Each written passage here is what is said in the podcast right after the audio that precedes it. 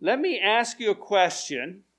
What is your favorite fruit?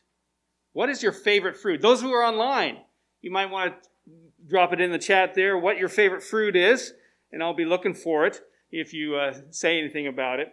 But what is your favorite fruit? Now, I did run into somebody who did say that they did not like fruit at all.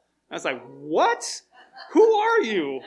How can you do that? Anyway, some people don't like fruit, and you know, that's okay. That's all right.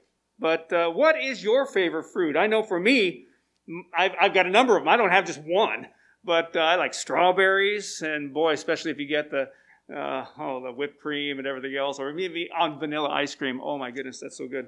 Probably ice cream I like more. But apples, I like apples as well. We got a big old apple tree in our front yard, and that thing produces some pretty good apples. And some of you know we live on kind of a, on a hill, and uh, we can't get to all the apples and they fall on the road and they go rolling on down and they hit Sunnyside Road. Maybe some of you have driven by uh, that area and you've seen some orange splotches in the road there. That would probably be our apples, and I apologize for if it messes up your car driving by, but uh, we got plenty of apples. Bananas. I like bananas. Um, and there's a song about that, and I almost started singing it. But uh, anyway, I do like bananas, and they're very good. Uh, also, too, watermelon. Oh my goodness, on a hot summer day, watermelon, cool watermelon. Now, some of you like to put salt on it, and I'm not going to judge you for that, and that's all right. But you know, I've heard it brings out the flavor, and Chris is going to judge you for it. Okay, well. All right. Anyway, so yeah, Mike Grimm says all berries, pineapple, and red grapes. I'm with you on the red grapes thing. Red grapes, green grapes, I would probably choose the red grapes. And they, for me, they need to be seedless. For me, there's nothing worse than ch- chomping into a grape and thinking there are no seeds, and you go crunch. and You go, ah, I need to go see the dentist. But uh, yeah. And uh, oh, Brian Norby says strawberries. Yeah, that's his. Peaches. Okay, Chris. And raspberries. Uh, she's chiming in. Elizabeth says watermelon. Rod, cantaloupe. Rod, really? of all of them. Neil. Oh. Linda's says grapefruit. God bless you for that. You know, someone's got to like the grapefruit, I guess. I'm not a fan of the grapefruit too much, but uh, but yeah, I, I, like other citrus, oranges. Yeah, that's good. Tangerines, you know, all those fun fun, ones. But uh, yeah. Anyway, um, so your favorite fruit? It's up. I'll just put this right here so I don't forget it. I usually forget it when I put my phone down there. I'm well at home, and then I go, "Where's my phone?" It's down at the bottom of the pulpit. Oh yeah. Um, but fruit, it's huh, I just I like it. I love fruit. Um, but you know, not all fruit is in season. It not it, you know sometimes you you wish you had this, but it's not in season yet. You can get it probably from somewhere in the world, but it's not the same, is it, when it's in season? Um, but there are peak seasons. I've heard, and I looked up online what those peak seasons were. So just in case you're wondering, when your fruit is in peak season, according to this website. Now, you might um, you know, argue that it's not totally accurate, but this is what they say. In the spring, if you like apricots, bananas, kiwi fruit, mango, pineapples, and strawberries in the spring, that's when those happen. I thought strawberries were uh, peak season in the summer, but um, blackberries in summer, blueberries, cherries, cherries. We finally got cherries on our cherry tree. I think it's been 17 years. Uh, we were there first and we saw the cherries, cherry tree in the back and went, yes, we got cherries in the back. And we never saw another cherry after that. Now, I don't know if the crows got to it before we did, but boy, this time though, maybe it was the, the freeze that broke all the branches down. We had to trim it off. Maybe the tree needed to be pruned a bit. But uh, anyway, we got cherries, and uh, it was so good. Uh, nectarines in the summertime, peaches, plums, raspberries, tomatoes. That's the fruit of the garden, I think. Anyway, uh, watermelon, um, all that. At figs, I don't. Go there. I like fig Newtons.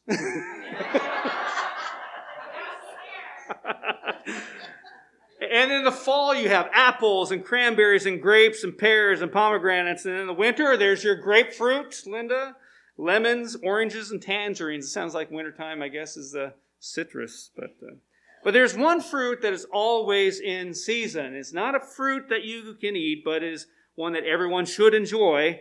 And of course, uh, tomatoes? No, no, I don't enjoy tomatoes too much.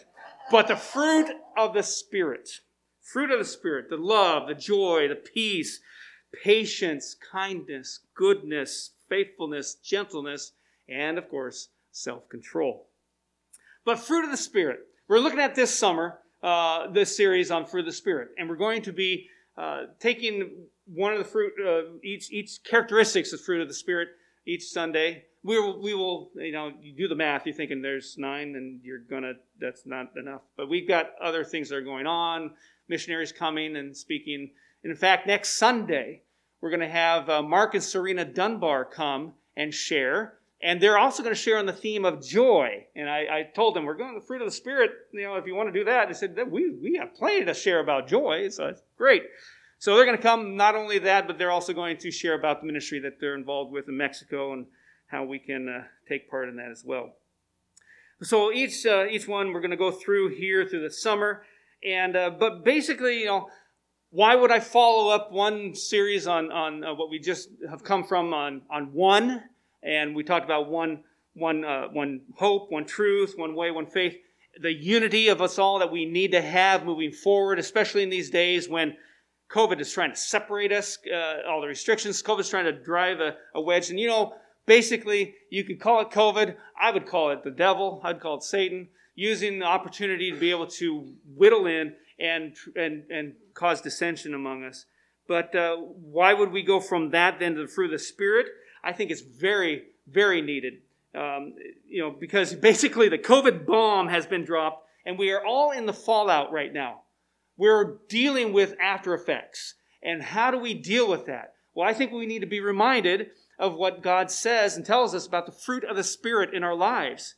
That we, if we are followers of Jesus, and we need to make sure that we are growing in Christ, and growing in Christ means developing the fruit of the Spirit and having that grow in us as well too. Now, really, both series of, of what we had previous to this and then the fruit of the Spirit for the summer could be combined in a kind of a part one and part two type of series of how to live in a post-COVID world. we could have uh, gone the last few months uh, before and talked part one, and then this, this part two in the summertime. Because tensions are so heightened. Tensions are heightened with COVID restrictions, racial unrest, social media boldness, which, you know, a lot of people out there are willing to say what they want to say and they don't check it first. Uh, all these things happen. Everybody is just kind of on edge. But it, the feeling of all this, though, seems like it's coming kind of to an end where we're kind of coming down on some things. And as the, gov- the governor was uh, telling us, there's a, uh, a change coming down the way. But uh, all this to say is that, as I mentioned somebody else, we are like dry kindling. We're kind of like uh, ready to be sparked on fire by just the smallest little spark. And we need to be careful. We need to be ready to live in such a way that we aren't going to be that spark that's going to start to kindle, uh, kindling a fire in someone else's life. So my, my question though, if there is that spark that comes our way, what is, what, where's the joy? Where's the patience? Where's the, where's the kindness and goodness and gentleness and self-control that should be there when the possibility of kindling might be sparked? Where do we have, where, where's that in our lives? And also too, for this series, the normal has been redefined. And we need to also reset ourselves as well. Where does this come from? You know, after 16 months of mask mandates and social distancing, I'm sure that you, your normal has changed quite a bit, and it will continue to be changed. And we need to, we need to be ready. Maybe you yearn for peace. Maybe you're looking for uh, opportunities to show your joy. Here's the way then for the, this summertime, be able to go through this series and speak about these things and learn more about the fruit of the Spirit. But we need to be reminded of the fruit of the Spirit that should be developing in us. And again, it's fruit of the Spirit, not fruits of the Spirit. Something you probably, I know it's a little technical term, but basically think of it as nine flavors and one fruit. okay? And uh, it's something, though, that you need to keep in mind. Now, taking a look at the a little, little bit of uh, the characteristics of the fruit of the Spirit, let me just summarize briefly as an introduction to this, to this series. And in case you, you, you ever wondered why the fruit of the Spirit is listed in the order it is, here's what I found out in my studies, and I think it's very fascinating. Look at the first three in Galatians 5, where you have love, joy, and peace. First three virtues are habits of the mind that find their source in God. So if you look at those three, that's a, it's it's from God and it's the habits of the mind. Love, love is listed first because again it's the foundation of the other fruit. God is love and and loves the world, as 1 John 4 tells us, and also in the familiar verse of John 3.16. And this self sacrificing love that sent Christ to die for sinners is the kind of love that spirit controlled believers will exhibit. If you're controlled by the Holy Spirit, you will exhibit this, and that is love. Then there's joy, uh, and this is a deep and abiding inner rejoicing which was promised to those who abide in Christ. It doesn't depend on circumstances because it rests in God's sovereign control of all things. God is in control. You rest in that. You have joy. And then there's peace. And peace is a gift of, of Christ. As he tells us in John 14, verse 27, it's an inner rest. It's an inner rest and quietness, even in the face of, of adverse circumstances and difficulties. It really basically defies human understanding. Philippians 4 7 tells us about. Then you have the second three that come in line here. The second three are the patience, kindness, and goodness. And these second three reach, reaches out to others. It's fortified by the, the first three, the love, joy, and peace. And now it reaches out to others. Patience is the quality of, of, of, of patience under provocation. When you're provoked, you're still being patient. Uh, it doesn't consider retaliation even when you're wrongfully treated. That would be patience. Kindness. Kindness is benevolence in action, like what God demonstrated to us. Since God is kind towards sinners, we, as followers of Jesus, should display the same kind of virtue kindness.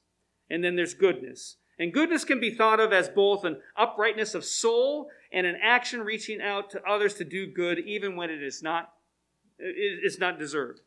That person in your life might not deserve the, the, the goodness you, you give them or offer them, but you still do it. And then the last three faithfulness, gentleness, and self control. Those are the final three here, and, and they guide the general conduct of a believer who is led by the Spirit. Faithfulness is the quality that causes a person to be trustworthy or reliable, like the faithful servant in uh, Luke chapter 16. And then gentleness, this marks a person who is submissive to God's word and who is considerate of, of others when discipline is needed. And then, of course, self control. Self control, this indicates a, a self mastery and obviously relates to curbing the impulses described in Galatians 5:19 of the sinful nature. But without the power of the Holy Spirit, this quality is impossible to attain. You need the power of God to help you be self controlled. And the Greek word translated fruit refers to the natural product of a, of a living thing, like the fruit of your hands or, or, or something like that. Paul used fruit to help us understand the product of the Holy Spirit who lives inside every believer. We are guided by the Holy Spirit. And the fruit of the Spirit is produced by the Spirit, it's not by the Christian. You can be available to learn how to develop it, but you can't do it yourself. You're not the person, you're not the one who develops that. The Holy Spirit does in you. You're just available to be uh, to have that uh, develop in you, and you're willing to move forward with that. And again, I mentioned this before, but the Greek word is singular, showing that fruit is a unified whole, not independent characteristics. So as we grow, all the characteristics of Christ will be displayed in our lives. All of them should. You don't just choose one that you think you're good at and go, oh, I'm, you know, I, I, I can take care of the goodness part. I got that, but don't ask me to be self-controlled. no way. Or, you know, don't ask me to be patient, but I sure can show kindness. Uh, we need to be demonstrating all of the fruit and make sure that we have that going on in our lives. Just like physical fruit needs time to grow, the fruit of the Spirit will not ripen in our lives overnight. It takes time. It takes experience and situations that come in our, our way. And I'm, I'm, I'm thinking, you know, God allows certain things in our lives so that we can develop that in our lives. So that the Holy Spirit is able to uh, grow that fruit in us. I mean, our plum tree right now in our backyard, all green little tiny things right now on that tree. There's a lot of them. it looks like we're going to have a lot of plums too. But uh, that's on the that's on the tree right now. Green fruit. It's going to take time for it to ripen. And uh, and also too, while I was back there, not only looking, looking at my trees and go, wow, this is cool, but I was out there doing some yard work uh, yesterday and the day before, and uh, doing some weeding. There's a lot of clover that had uh, got into our wild strawberries there, and it was just kind of choking it out. And I was having to take care of the, and you know, you grab a handful of clover, you kind of grab a handful of strawberry too. I was like, mm, bummer. I hope I didn't take too many of those out. But uh, that, that clover chokes out the strawberry plant and the fruit doesn't develop properly. Now, in the same way, we must constantly work to rid our lives of the weeds of our old sin nature that want to choke out the work of the Spirit.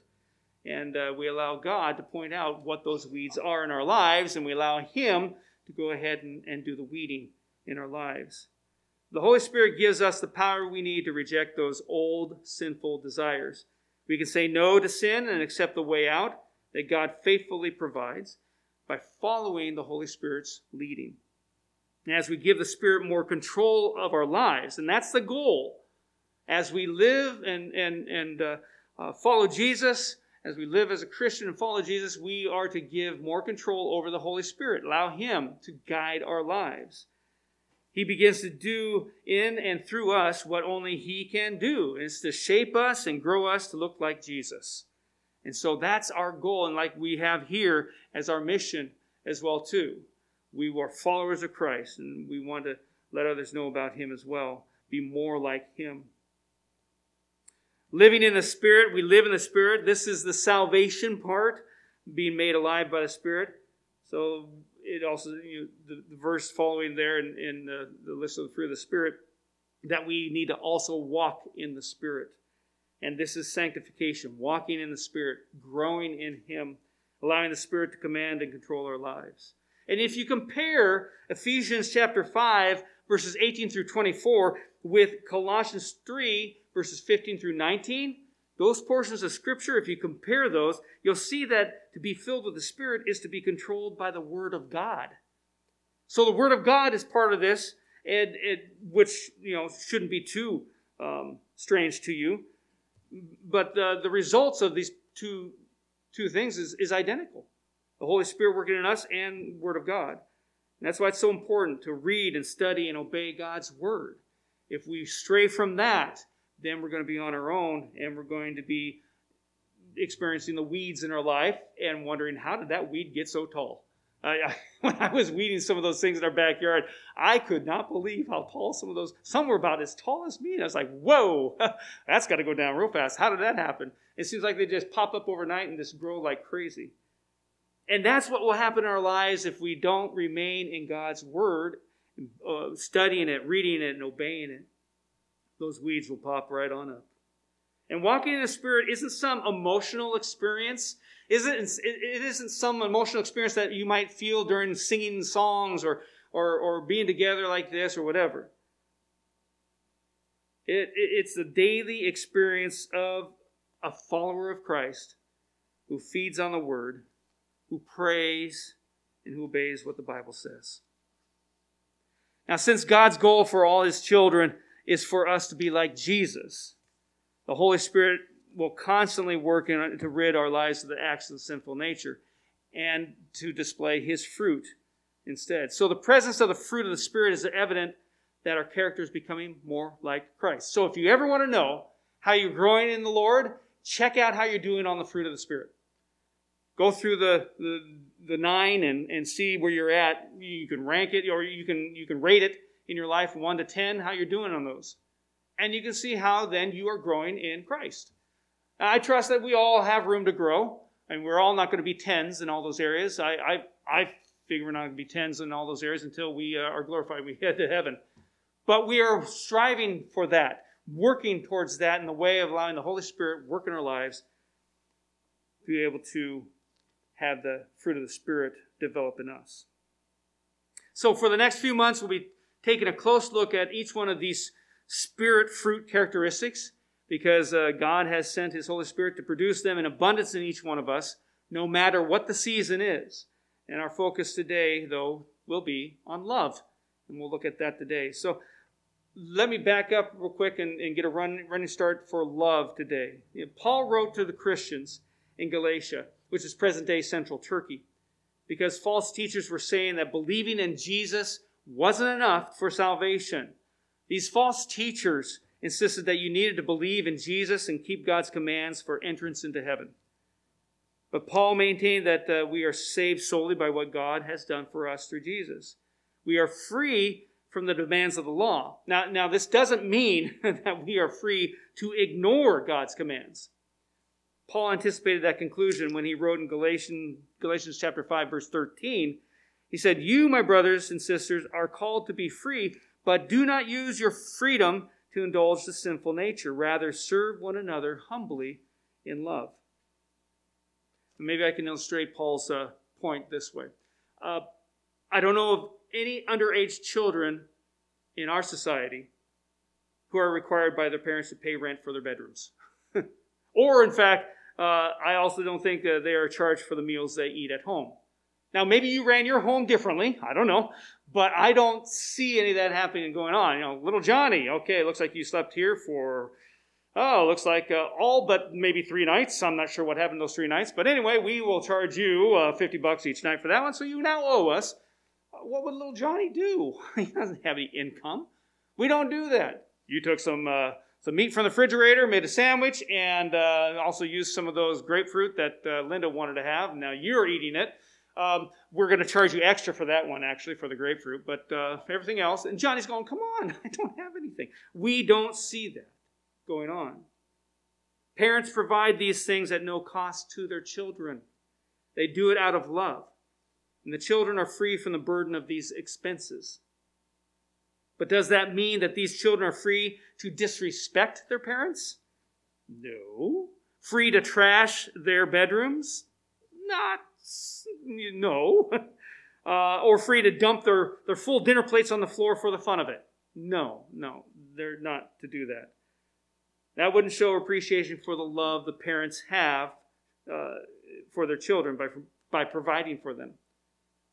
In the same way, although we're no longer on the hook for having to keep all God's commands to get into heaven, we'll want to keep those commands because it shows thanks to God for the salvation. We show gratitude for what He has done for us by obeying.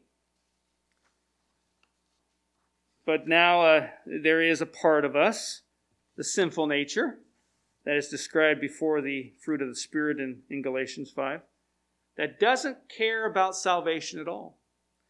It just wants to live for the here and now.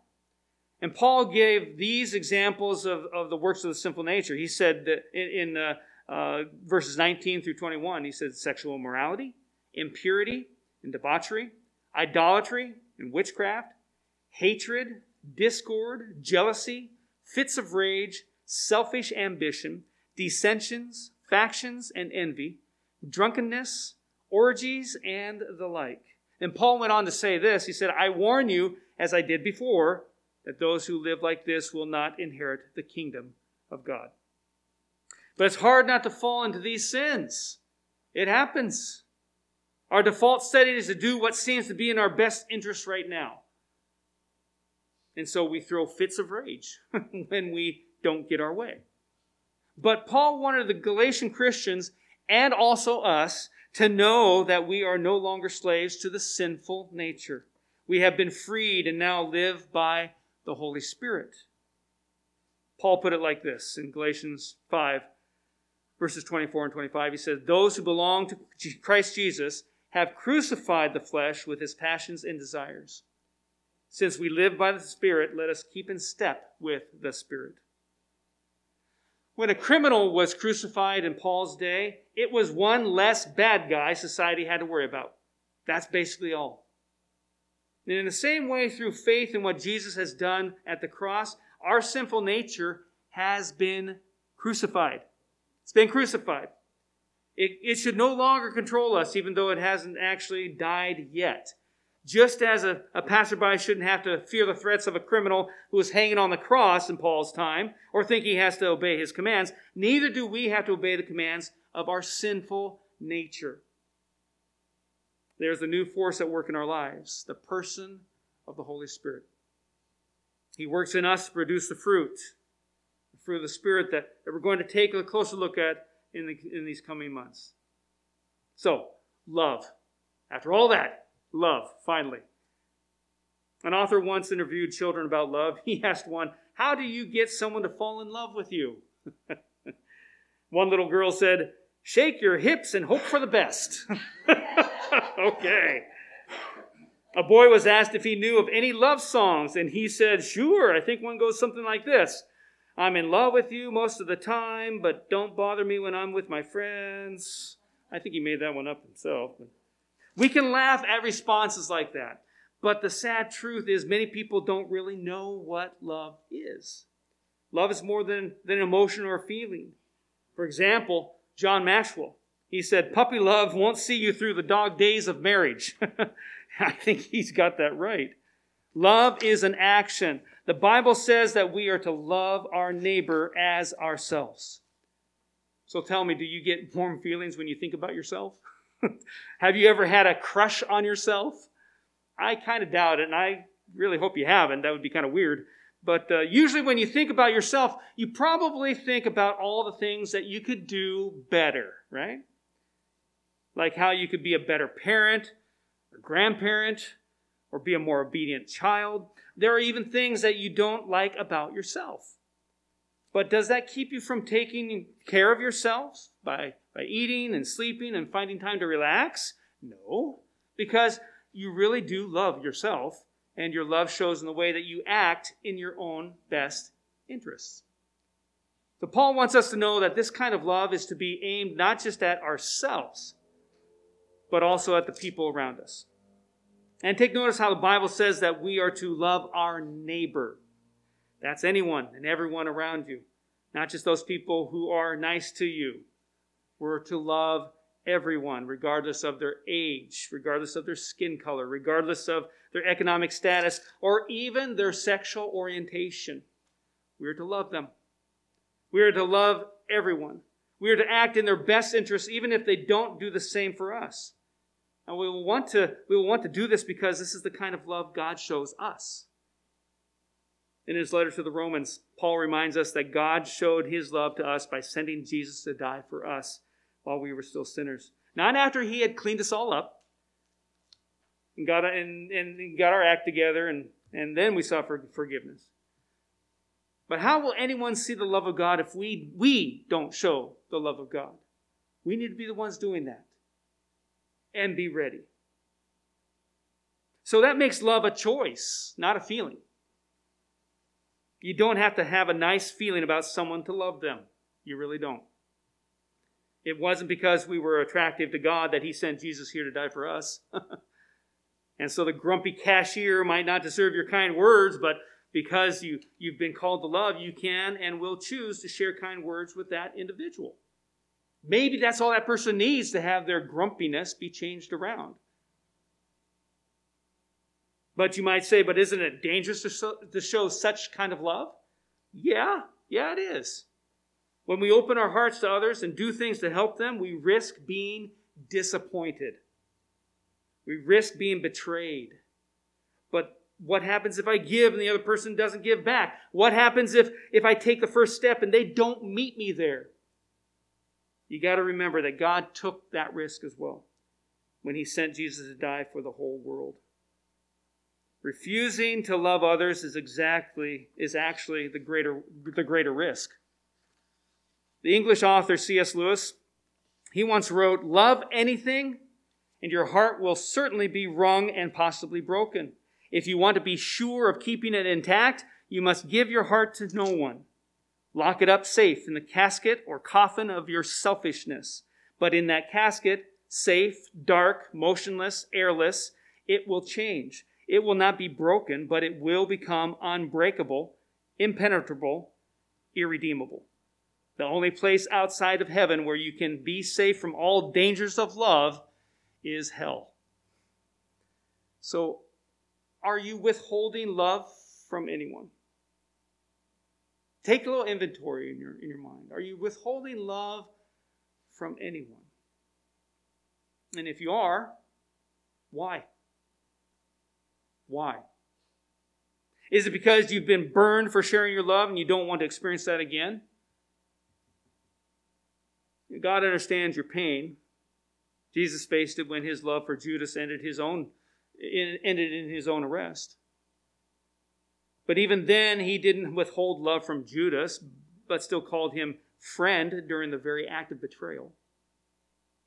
And it's not just Judas who has taken advantage of God's love. We do the same whenever we indulge our sinful nature. We do. And yet, God doesn't remove his love from us. He continues to act in our best interest. He continues to forgive. And he calls us to keep doing the same with others. God doesn't just call us to show love, He produces that love in us through the work of the Holy Spirit. Martin Luther once said that just as a rock that is left out in the sun doesn't have to be commanded to become warm, so those who bask in the light of God's word don't have to be commanded to show warm love. We will do this because when we're in the Word and believe what is written there, then the Holy Spirit is in us and He will move us to love others. The Holy Spirit in you. That's what guides us. That's what causes us to be able to do the thing we can't do on our own. And sometimes there's some people in our lives that are unlovely. And we need to make sure that even the unlovely in our lives are shown God's love. So, parents, are you trying to get your children to be more loving? Keep them connected to the Word. And spouses, are you, are, you try, are you wanting to grow closer together in your marriage? Be in the Word together. Talk about the sermon at home. Share what you learned in your devotional time. Talk about those things. Sharing God's Word together. When we're regularly exposed to the light of God's Word, the fruit of love will follow. So, love. It's fruit of the Spirit that is never out of season, as there's never a time when love is out of place. Love should always be given love should always be shown. So, in wrapping all this up, then, so how, how can you live a life of love to others? Let me share two things. I'll keep it simple. two things. First, you need to draw from God. You need to draw from God. How are you going to do this? You're going to draw from God. We never hear of an apple tree struggling to produce its fruit as long as sap flows within the tree. The blossoms will form, the apples will grow it's spiritually impossible to be in union with God but not feel a love for people. If you have God flowing through you, His Holy Spirit flowing through you, it shouldn't be a problem to love others. 1 John chapter 4, verses 7 and 8 and 20 speak on this. It says, Dear friends, let us love one another, for love comes from God. Everyone who loves has been born of God and knows God. Whoever does not love does not know God, because God is love. And out to verse 20 if anyone says, I love God, yet hates his brother, he is a liar. For anyone who does not love his brother, whom he has seen, cannot love God, whom he has not seen. So it's spiritually impossible to be in union with God, but not feel love for people. Phillip Keller, he said, I have the love of God only to the extent that I have God himself. To put it another way, I only have the love of God to the degree that God lives his life in and through me. How much are you allowing the Holy Spirit to live in and through you? The more God has my heart, the more his love can flow. Draw near to him whenever you can and be blessed by his love. And the way to grow is not to focus on your love. Remember that. Don't focus on your love. Focus on his love for you. When you do that, then you're, you're pretty much motivated to love other people. Peter learned this lesson the hard way.